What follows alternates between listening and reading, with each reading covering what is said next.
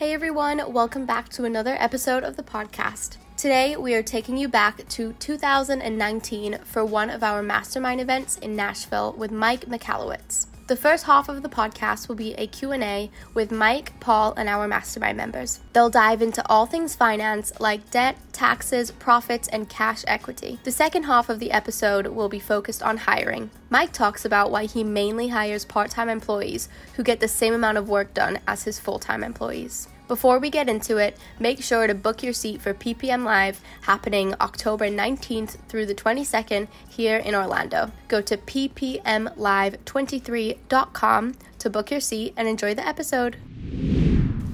Thank you for your talk, Mike. Fantastic, Debbie. very exciting stuff. So, a, a couple of questions. One is Do you have a system for how to start out when there is an accumulation of money in this one checking account? What to do with all that to start out with uh, as, as you're getting into this system? And the other is um, I'm sure it applies in some way. I know you focus on small businesses. Have you seen uh, how to apply this to personal finance? Sounds like it could be very Great question, yeah. translatable that way. So in regards to your first question, if you already have accumulated cash, there's one of two choices.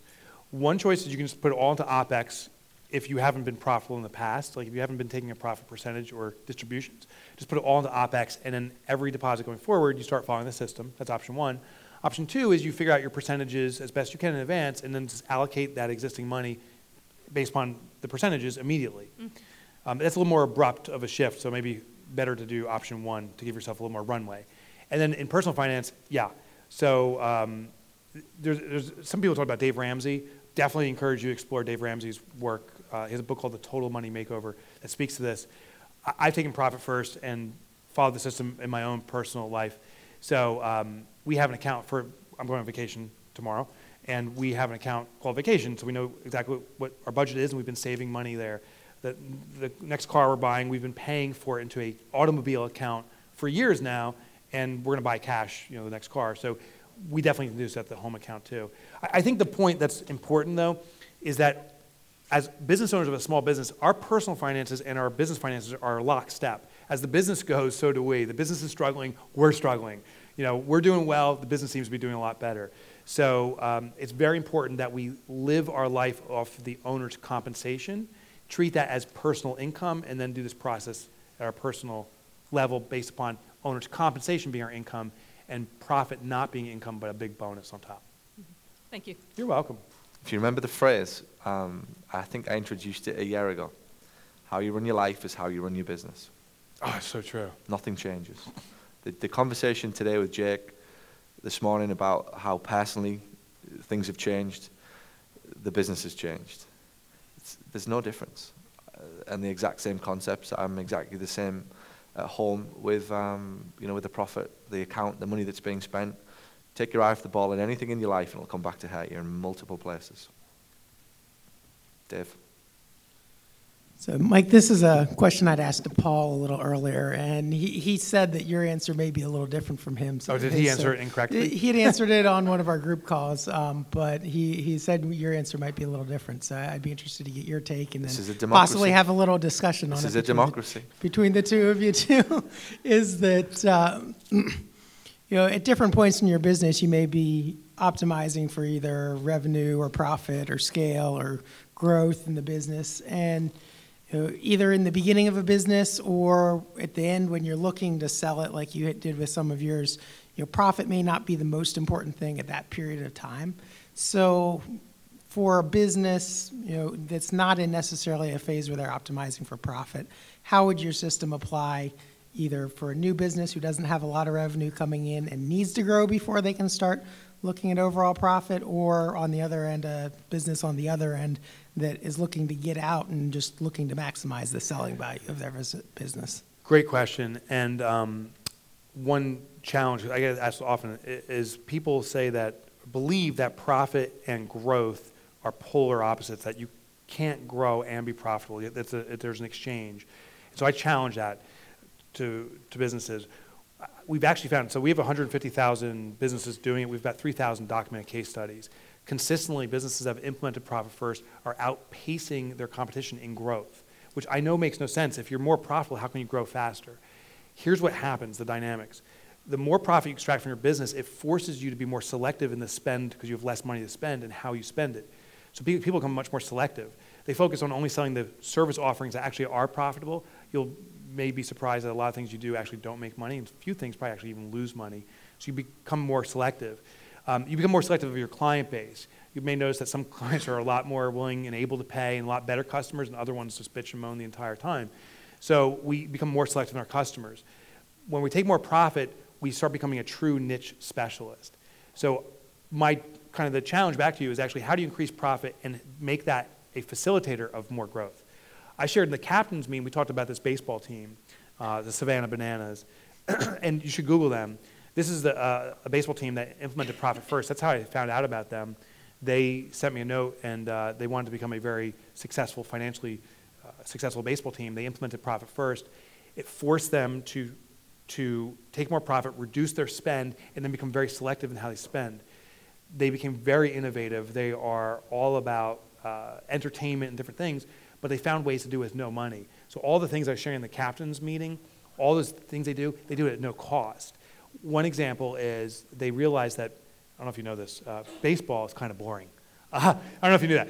Um, and that people really want the entertainment, but they couldn't afford the entertainers if they took the profit first. So if you were a baseball player for the Savannah Bananas, the first practice you have is not how to catch better or throw faster. It's actually how to do line dancing. They bring in a line dance instructor. And so the team becomes the entertainers, and they do these crazy antics that are so entertaining. As a result, the Savannah Bananas has 5,000 attendees, or a minor league team, where the average minor league team gets 300 people attending a game. They get 5,000. They sold out three consecutive seasons in a row, 5,000 physical attendees every game, because they've taken more profit. They've actually grown faster than any other baseball team. So that's just the kind of the pushback I want to give anyone that's thinking about that. Growth and profit are not polar opposites. They can work very complementary if you push innovative thinking.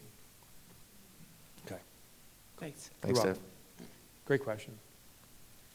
Uh, my question's kind of piggybacks on Debbie's off of payroll. Um, recently switched to S Corp. I just have myself and one other employee and one contractor. But now that I'm on payroll, um, we're obviously already paying taxes. Right. So one question I had was, do we then only set aside tax money for the additional profits? Great question. No. So if you've, yeah, so, no, that's okay. My husband's gonna be really happy if he's right about this. Oh, oh. Is, is he here? Is he in here? He's right there. You nailed it, dude. He gave me some money. He's like, just, just take care of me. Yeah, He said. okay. Um, here's how it works.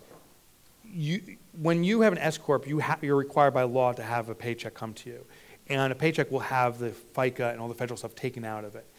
That's coming out of your pocket. A, true financial freedom is not paying taxes. In an S corp, we'll still have that tax account set up. Your tax will still be allocated on a quarterly basis every 90 days. You'll get what's called a tax disbursement. I'm sorry, a tax reimbursement distribution it's, a, it's basically another form of profit distribution, but all the taxes that's been coming out of your paycheck, your company will issue a check to you saying, thanks for paying those, here's the refund for that, and pay you back. So that the taxes are still paid by your business. Does that make sense? What money do I still need to set aside when I'm allocating out my serving tray? So for most businesses, we, we suggest 15% goes into the profit account. Um, but over time, you'll adjust it. You'll notice to pay you back the taxes that are coming out of your paycheck, um, that you don't need 15%, maybe it's 12%. So it'll adjust over time. Okay, now I got you. So for owner's compensation, Yeah. compensation, that's supposed to be my pay. But So you if have I'm payroll. already on payroll, do I just adjust my payroll to meet that approximate percentage? Kinda. So you, so you have a payroll account. You- Right. Right, that's what- mandated by an S corp. And so ADP or whoever you use pulls money out of there. You will still have an owner's comp account and you will still allocate money to owner's comp. And right before payroll's due, you'll transfer in that sum. The reason is the behavioral addiction that forms. If you or your husband are the one transferring the money and you transfer money into your owner's comp account, you'll see and build that dopamine response, that muscle of, hey, I'm paying myself well. And then you transfer it into the payroll account just to do the payroll processing. But we need to ensure that your, your compensation as owners is always reserved. So you never compromise it. Perfect. Cool. I got perfect on that. Good. All right. Doing, you're doing good. You're doing good. Great question. Hi, I have a question about um, doing like a SEP account. A SEP account, okay? Yeah, like a, I mean, just a Retirement. retirement. So does that come out of profits at the, like every quarter, or should we be SEP taking, creating an additional account for SEP specifically? Great question. So yeah, so SEP is, they're they're often called SEP IRAs. It's a retirement account. And uh, good job you're doing that. You're saving for your future. Um, Often that will, you, you determine how it comes out. We have a rule at our office. We say, if in doubt, add another account. So at my own, my own company, we have like, it sounds crazy, but we're up to like 16 different accounts for all these different purposes. We have a retirement one, and we put 2% of our income into retirement, and it funds myself. I have a partner too. It funds our retirement. So that's what I suggest you get to.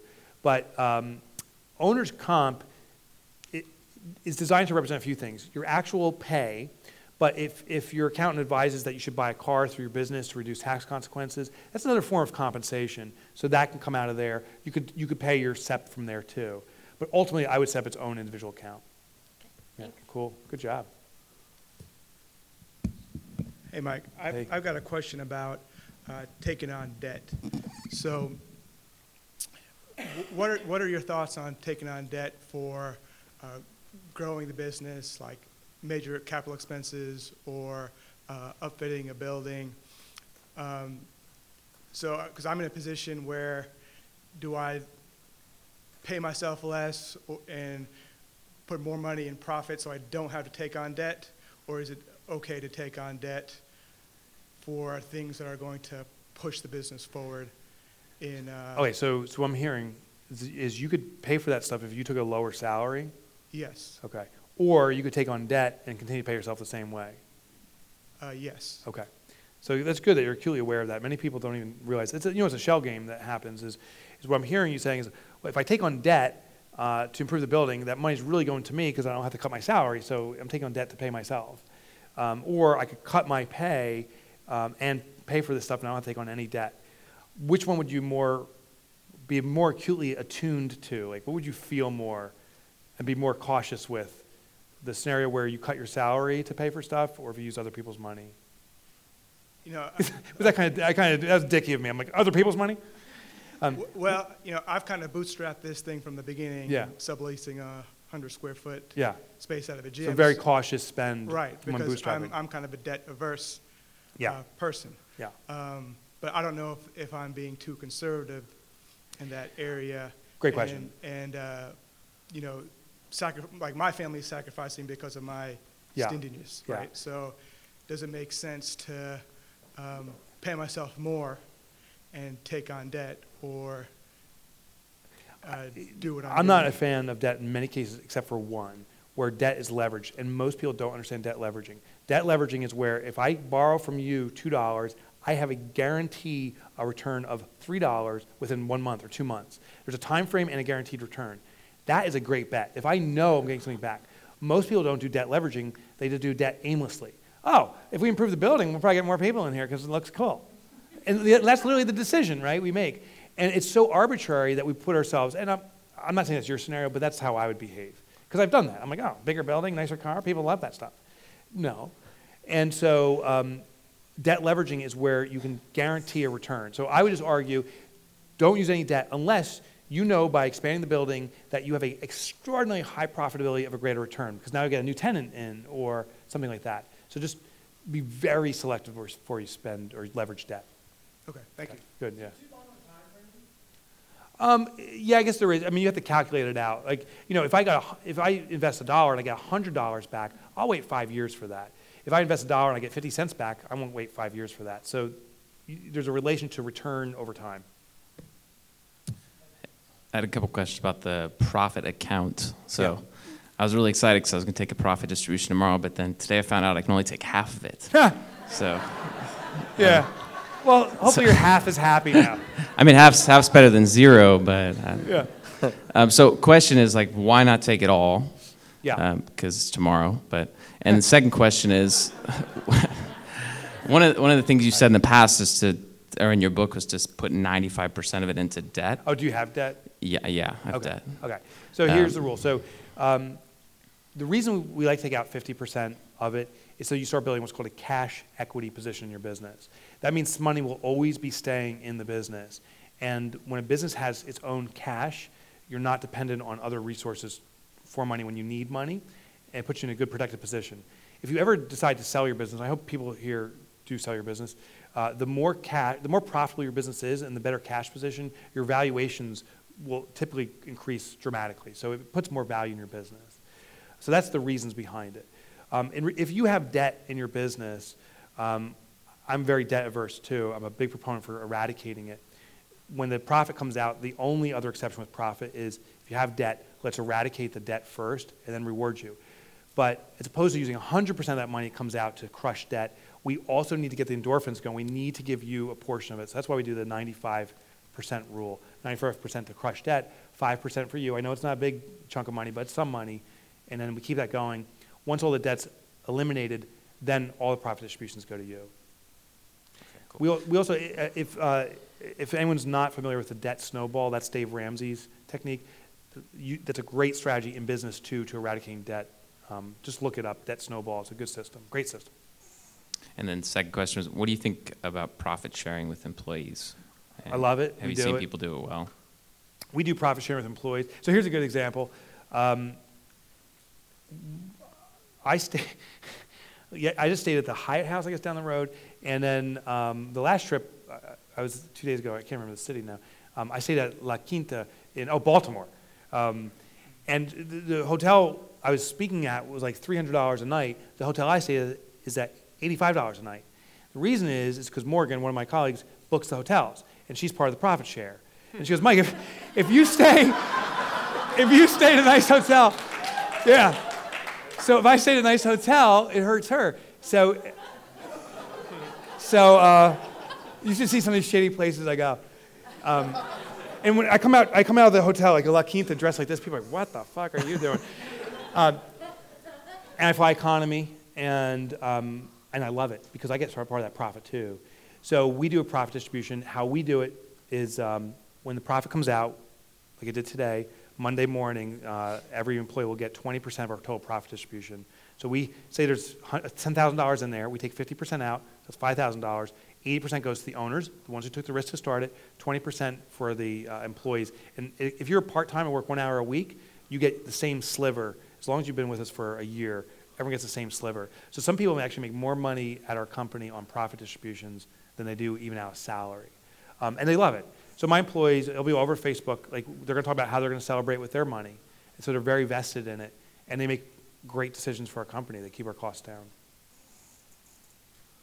You may have already answered the question. Can you expand upon, like, if I'm already debt leveraged and trying to figure out, explain the 95.5 portion of this as far as, you know, I've already got the debt and working towards paying that down.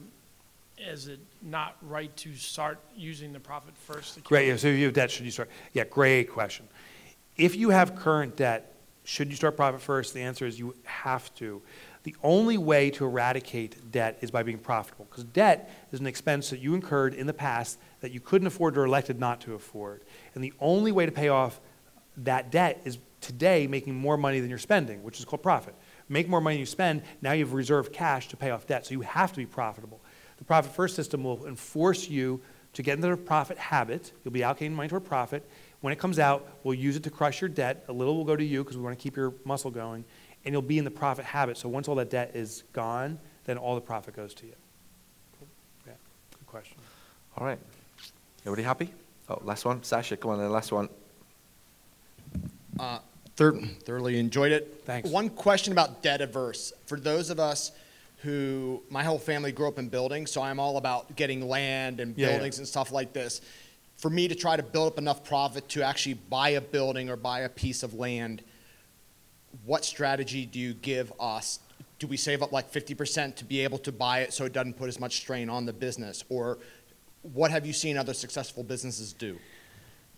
Yeah, so, I mean, you're buying assets. Most debt is used actually for expenses, to cover payroll, uh, to pay for advertising, stuff like that. It's, it's a one-time expense. You're buying an asset, something that can actually give you an ROI, either by selling those buildings, maybe you have tenants in those, I presume. So uh, wh- what I've seen other businesses do is they get really uh, meticulous about knowing the return they're going to get for, back from the building. And then, then it's, a, it's a form of debt leveraging again. If I put in X, how much will I get back by the end of this year? And they calculate it out. Then they make a decision based upon that. I encourage people to use as little debt as possible and use as much money of their own as possible because it's painful. Spending other people's money, OPM, other people's money, Very easy. That's why credit cards are so, e- it's so easy to buy on credit cards, because it ain't our money. 30 days later it is, and that's what's, oh, shit. But when we spend it, and the same with any kind of loan, SBA loan, any kind of building loan, it's so easy to spend other people's money, and we spend it often excessively. Oh, let's get the nice, you know, accoutrement for this building. When I use my own money, I'm way more disciplined in the spend. So I always encourage people, even when it comes to buying buildings, is to spend as little money as possible. Great example, we talked about Dave Ramsey, $600 million company, they just bought all these buildings, everything for cash. Everything's cash. They got zero debt there. So you can grow a very successful business without. All right. So, um, question I wanted to, to dig into. When we spoke in the room with the captains, you talked to me, or you briefly spoke to us about your chiropractic friend. Yeah. And you said that he uh, realized that there was a friction point somewhere within his business that forced him to uh, remove something from it that ultimately changed the model of Yeah. the business. Can we expand on that conversation? Yeah, yeah, yeah. So his name is Drew Slutmaker. He's he was my chiropractor and uh, in New Jersey, and um, the problem was we need to ask our customers, you know, what do they like about us? But I think just more importantly, ask what they don't like. I I shared in the room, if you ask any of your customers, like, what are we doing wrong or what don't you like about us, they won't tell you the truth because it's socially inappropriate. It causes conflict. The best question to ask is, what don't you like about our industry? So what don't you like about PT? Chances are some of your customers have gone elsewhere. And they can be much more candid because now it's the person outside the room. So I, I told Drew, like, ask your customers what they don't like about chiropractic care. Why did they come to you? And the most common feedback he got was the billing practice. He's like, I just feel like, the customer said, I feel like I'm getting nickel and dimed. Every time I show up, it's $50 here, this, that. There's always these add-ons. So whatever's wrong with your industry is your biggest opportunity for standing out from the industry. Fix it. Just fix it. So I asked Drew, I'm like, what can you do about this? And we said these what ifs. He goes, what if, what if I just build a flat rate? It was, I think, 350 a month, unlimited visits. You won't build, be billed a dime more. Let's just try it out. And maybe it's a big flop and people take advantage of it and we're screwed. And, uh, or maybe it works. So he went to 350 a month. He made more per customer, like, double. And people were, the irony was this, people started coming less frequently. And I think it was because they could come whenever they want. There was no rush to come today. So they're like, "Ah, I'll go later. Se- actually, 7-Eleven experienced this. Um, 7-Eleven used to be open from 7 to 11. That's how they got the name, 7 in the morning to 11 o'clock at night. 7-Eleven, this is decades ago, but they made a shift to 24 hours. This was a fascinating thing.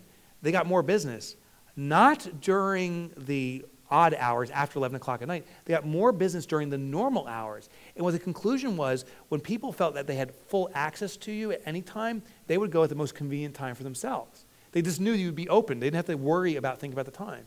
Well, Drew experienced a similar phenomenon. By being available all the time, customers could now cherry pick when they wanted to come, and they actually came a little less frequently, so his profitability went up. Yeah. There you There go. you go. Can we talk about QBR? Got five minutes. Yeah. So the question in the room was um, when we were speaking, what, how do you um, ultimately find out what the thing is that, that people uh, want from you and what makes you uniquely you know, different, if you like?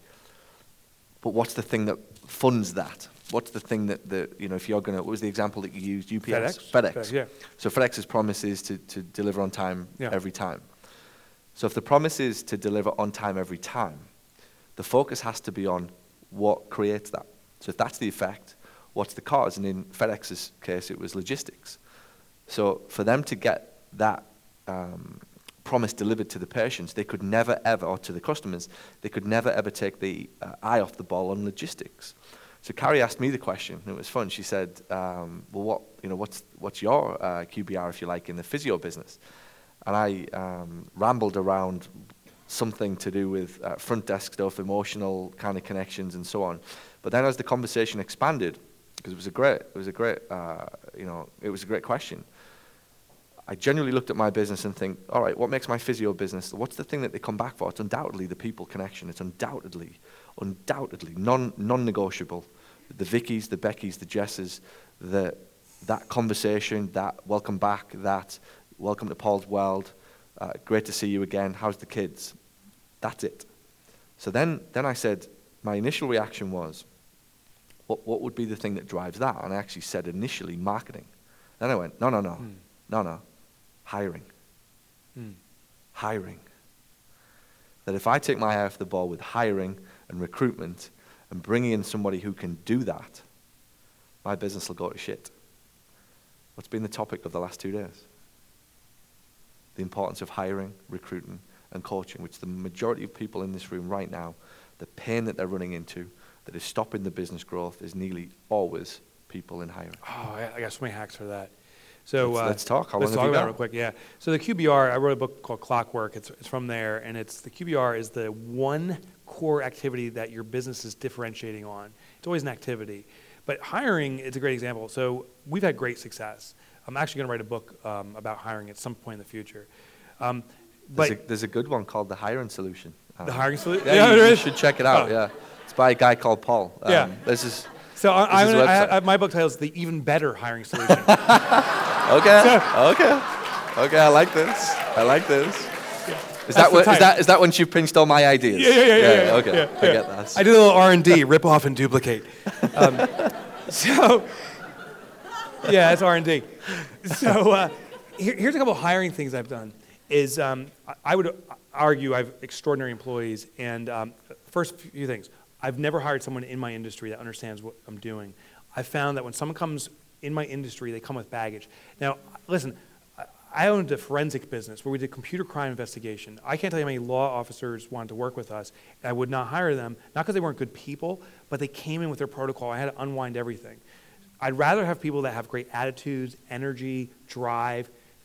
You can give people skills, you cannot give them attitude, cultural fit, energy, drive. So, so seek on those intangibles you can't hire for. The second thing, and this, this is going to sound crazy, um, but I'll tell you why it works. Um, well, two things. We hire almost all part-time employees. I, I'm kind of starting to retaliate against full-time unless it's absolutely necessary. And here's the reason. I found that full-time employees, if they work eight hours or 10 hours in a day, still only get about three or four hours really of work done. Because, you know, we get distracted, and, and we have to. We have to recharge our batteries, so we hop on Facebook, we talk to people. There's always social elements that go on. I hired a part-time employee. Uh, this is years back. I hired her for three hours a day. Her name is Amy. I gave Amy eight hours of work. Not even thinking, it's like, here's your work. And she was about to leave the first day. I said, oh, how did the first day go? She's like, got it all done. I'm like, all? She's like, yeah. I'm like, okay, that's good. She came back the next day, and I, I gave her eight hours again, and she got it all done in three hours. And that was like my, oh gosh moment. That part-time people do the Facebook and all that stuff at home.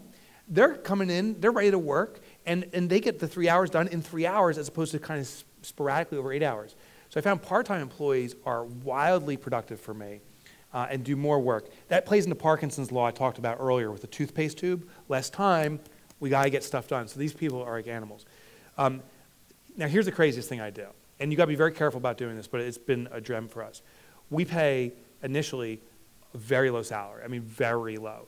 The starting point for our company is ten dollars an hour, and I don't care who you are. And I know that's that's not that's not an affordable living wage, uh, to the point where our ads, for example, he's hired uh, an administrator. Said, uh, you know, great administrative job, uh, but first let's get real. The pay here is effing horrible. It says. We pay ten dollars an hour. We don't even know how anyone can live off of that. So if you're looking for a job where you're looking to get paid well, this ain't the job. And then it says, but if you're looking for a culture that is amazingly fun, if you're looking for X, Y, Z, maybe you want to experience us here.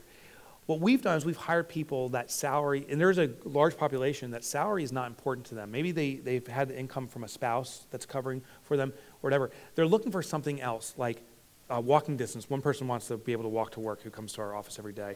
Maybe they're just looking for some other experience. And um, now I know that I don't have to worry about always upping the salary and, and that they're going to be looking elsewhere for salary. I just have to give them an amazing environment. The surprise is, and we, we keep this super quiet, we don't tell anyone, usually after a year, so it's a long time living at a low salary, we know salary is not consideration, we will up them to a salary that is more than reasonable for their position because they deserve it. Um, this is a technique that Zappos does, but differently. Zappos will pay you a amount of money to leave the company. They'll put a big check in front of you saying, hey, if you're willing to leave right now, you can have this $5,000, knowing that if you don't leave, that you'll never forget that you rejected $5,000 to stay. So that's a way of kind of buying loyalty. We go even further with that $10 an hour, and, and it's unbelievable the people we've recruited doing that. conversation yesterday was about that. Literally, how significantly less people than you currently believe they're not looking. You know, they're not looking for more and more and more money, and it's a fear in this room that I that I in, in every room with business that I have to keep up in the ante to, to keep people. Yeah, it's and, the and worst thing. ultimately, everything's going up, except your reimbursements. All of your expenses, all of your salary, your biggest fixed cost in assets, staff, has gone up, or what feels like up every year. And because there's a lack of understanding and just belief in the fact that people want cultural, they want a good place to work, they want a leader to buy into, a boss that they believe in, that who believes in them, and so on. All of that does come into uh, play when it comes to hiring people. And I, I think make and, and have fun with your weaknesses. So, our, we're in a historic building in New Jersey. It's an old colonial building. It's three stories up. By law, it's mandated there can be no elevators, and so it's a walk up, and it's a, it's a big walk up. So our ad say fr- includes free gym membership. Uh, walk up three flights of steps every day, and your cardiovascular fitness will be amazing. And um, it's a weakness of ours but because we make we poke fun at it. People embrace stuff like that. Last question. So a lot of people in here trying to step back from day-to-day operations. Just give us one or two insights into how you've got any of your businesses where you've been able to come back. Obviously, even in this business, you're still in it, but Yeah. I, every interaction that we've had has been with somebody else, and ultimately the, the product, if you like, Right. has arrived here. So he hasn't had to do any of the work, if you like, you know, to, to, to, to facilitate being here. How can people kind of learn something from that from you as to still running this business without having to be the people actually touching the patients? So I'll, I'll give you two things. So uh, first, I'll, I'll tell you the danger of the superhero syndrome. Um, it's something I lived with for way too long, and I suspect some people in this room do. It's where you swoop in and save the day and the business yet again. That's the ultimate power of an entrepreneur. You know that that client that's really PO'd, and you got to save them. You swoop in, you fix it. The employee's going to leave, you save the day again. But if you think about superheroes like Superman or Wonder Woman, or my wife's favorite, who's Black Panther, he, God forbid, he rips his shirt off. My wife's like, oh. So he's my nemesis. He's my nemesis. Um, that handsome man. So, um, but these these superheroes, if you think about, like, su- there's no movie like about Superman's destruction. Like, if you watch Superman, he comes in, he fights Lex Luthor. The military, the police, are like, oh, Superman, please save us, and he fights off Lex Luthor, but he destroys all of New York City. And he's like, oh, sorry, that, that's your problem. Like, there's no movie like the 50 years of recovery after Superman. But that's what happens. And, and the military becomes wildly dependent upon the superhero. The exact same experience happens in our business. If you're the superhero for your business, you are leaving a wake of destruction behind you. You're swooping in, you're fixing one thing and destroying 50 other things that your employees have to fix without telling you because it's don't get the boss upset. And um, they're, they're becoming so dependent upon you. It's um, you won't believe how dependent your employees are on you. And if they're coming in and asking you questions, any questions, they're dependent upon you. What should I do here, boss? How about this? Question, how we invoice? That means you're a superhero. So first thing is we got to get over that ego. Give yourself a new label. You're not a superhero, you're a super visionary. You want to, you have a clear outcome you want for your lifestyle, your colleague's lifestyle. Get very clear on it and then align all your resources to get there. One thing I've done with my business, I know exactly where I want my business to be. I've met with, and I continue to meet with every one of my 14 employees. We're tiny. I meet with every employee, and I get to know their personal dreams. And when I understand what everyone, like Amy wants and Kelsey wants and the other Mike wants, when I know what they want, my job is to align their personal dreams to make those dreams a reality in the path toward my vision, my dream. And they're very engaged. Mike wants to be an entrepreneur himself one day, so every time we have a meeting to discuss anything entrepreneurial, the other Mike comes in and he sits in and just listens in. Amy, like I told you, she simply wants a job where she can walk to work and, because her husband travels a ridiculous amount, that when he's home unexpectedly, that she can leave work while at work. Like she can call out from work while at work is what she wants. So we have that structure. She can leave anytime she wants, and she's extraordinary as a result. So you have to understand your colleagues' dreams and align it toward your vision. And the last thing I want to share is four-week vacation. I, I about it in the Clockwork book. Every person in this room needs to take a four-week vacation. And what I'm saying is, not tomorrow, not tomorrow, um, but within the next year, you got to put it on the calendar. And it's a full digital and, vi- and physical disconnect. No workcation, no checking in, how we doing. A full disconnect. And when you commit to going f- away for four weeks, and I'm not, like, I don't care where the vacation is. You can visit your mom you know, or, or your mother-in-law. Actually, that's worse. So visit your mom. But yeah, you, you can do whatever you want. What I care is that you're, you're not in the business. Because what will happen if you commit to a four-week vacation a year from now, tomorrow is going to be a different day. Tomorrow, come in and say, oh my gosh, I can't do this work anymore. I actually have to empower my teammates to do this. I need to find a way that if I'm not here, the business can operate. And um, we have a lot of people that have read Clockwork now that are doing this.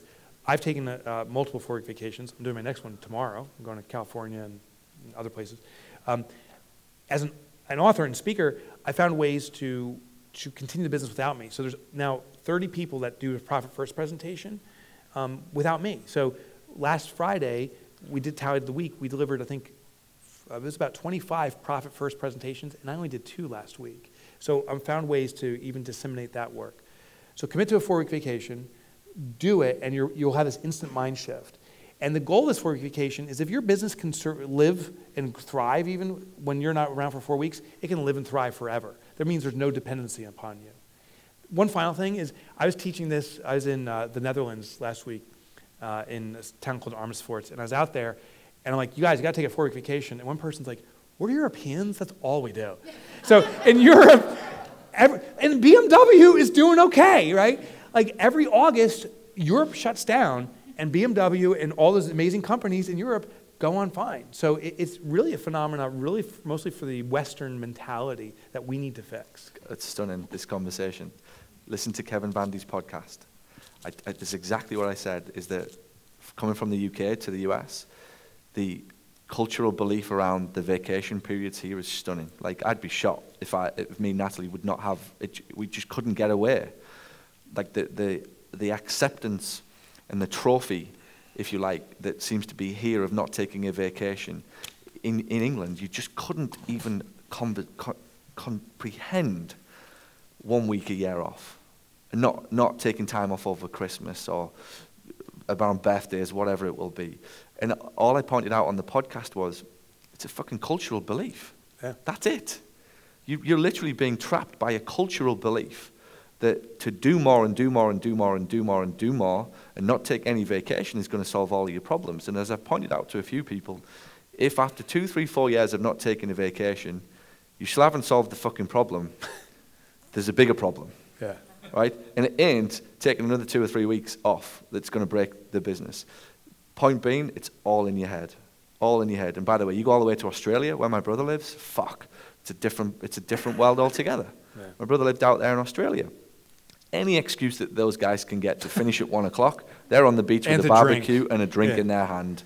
Like it's the complete opposite. The, the, the Aussies are, are, are this extra, extreme, Britain somewhere in the middle in Europe, and the US is, is so extreme for whack, whack, whack, whack, whack that I'm not 100% sure that it's, it's needed. In, in fact, it isn't. There's no, there's no person on earth that can sustain 51 and a half weeks of the year running a business week after week after week after week. So values are, are 100% uh, in line there with, with that uh, wrap-up conversation. Thank you for listening to Paul Gough's audio experience. If you're brand new to Paul's world, head on over to paulsmarketingbook.com where you can get started with his number one best-selling marketing book for physical therapists. Or if you've been listening to the show for a while, you like what you hear and you think that you could benefit from this type of help to accelerate the growth and profitability of your practice, reach out to Paul's team at paul at paulgough.com and tell us exactly what you're looking for. And by the way, if you know someone who would benefit from today's show, please share it with them. And if you've got any questions that you want answered, tweet Paul at the Paul Gough using the hashtag AskPG. You can also find all of these details over in today's show notes. Alright, until next time, have a wonderful day.